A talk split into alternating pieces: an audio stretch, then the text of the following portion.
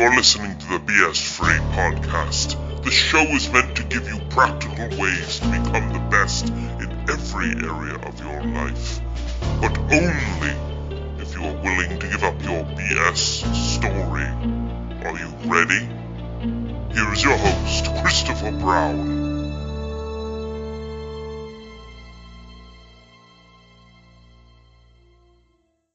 Episode 153 of the BS Free podcast is here, and I'm your host, Christopher Brown. Today, we're going to go into part three of what a real man is. And whether you agree or disagree, that's great. I would recommend, however, with the points that you disagree with, turn them on yourself and see why do you disagree with them. And of course, the answer that you have to give cannot be, well, because it is blank, because it is ignorant, or because it is arrogant. That's not an answer whenever you have and i have to do this too. I have to do this whenever i get arguments from people who are just uh, I, I think they're insane but i still have to ask myself why do i disagree with this? Why? Not just a simple statement. It's you have to understand from the core why do you disagree with it? So i really want you to think about the things you disagree with and be open to understanding them before you just cast a, a blanket on everything all right, let's get into the list. Today's gonna. I think it's a pretty simple list. There's nothing really crazy or anything that I would really need to explain too much. I think it's very simple. First, a real man only speaks when value and power is to be offered. You don't need to be that talkative, always on, always providing information or providing noise. Nobody likes that person. Nobody. We might act like we do, but trust me, we're trying to get away from you and we'd prefer not to be in a conversation. However, the man that provides value when he opens his mouth, he listens. And if he needs to respond, he does. If he doesn't, he doesn't. But when the mouth opens, everybody around knows that something important is going to be said. Number two, a real man is the example for others to follow. This is the toughest one, right? For example, if I ha- am giving you this podcast and I'm telling you what a real man is, then I need to make every effort to be that man. I need to keep my body at the highest performance possible. I need to keep on working on it. I need to work on my mind. I need to work on my emotions. And of course, my relationship with my wife, my business. These are all things that I have to follow. But I can't be the example to you or to anybody else if I'm just telling you what I think it needs to be done. I need to live it as well every day. And I'm not the best at it. I fail often. But I'll never give up. I will follow everything on this list that I've created as closely as possible until I die. And I'm going to miss some marks, I'm going to make big mistakes, but I'm never going to stop making sure that I'm someone who is worthy of being followed. And you should do the same.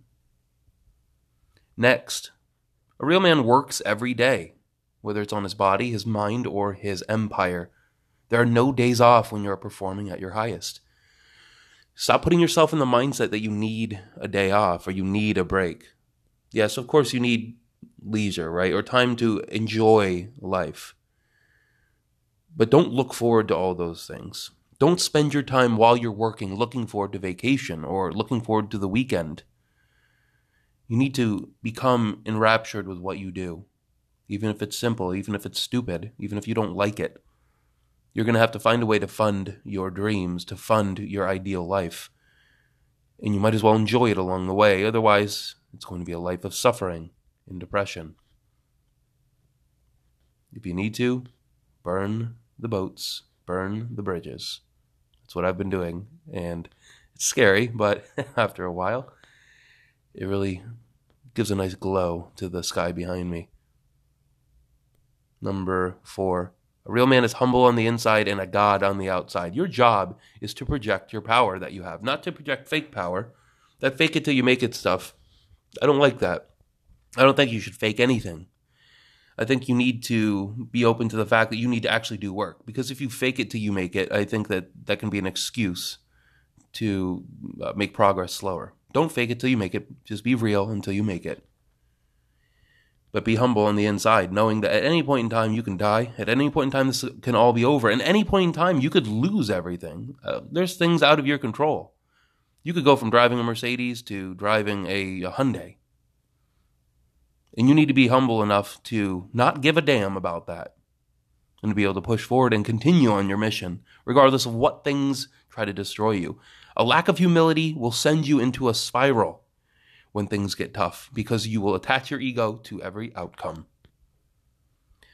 And finally, for today, a real man only follows rules that he creates or has no choice to agree on on a societal level.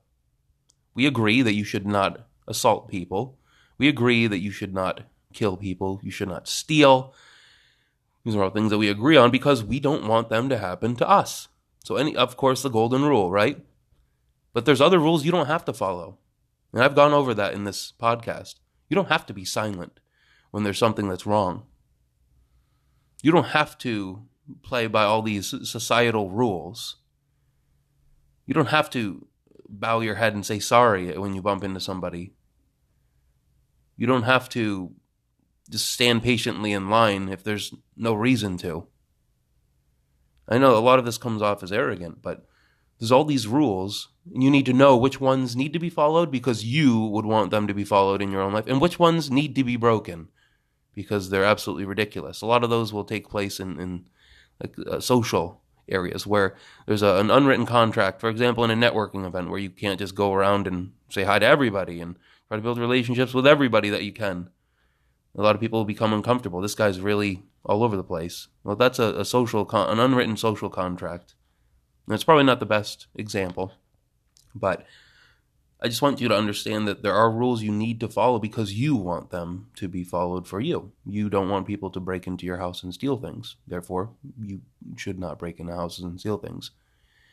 But you want to be able to say what is right when it's right, correct?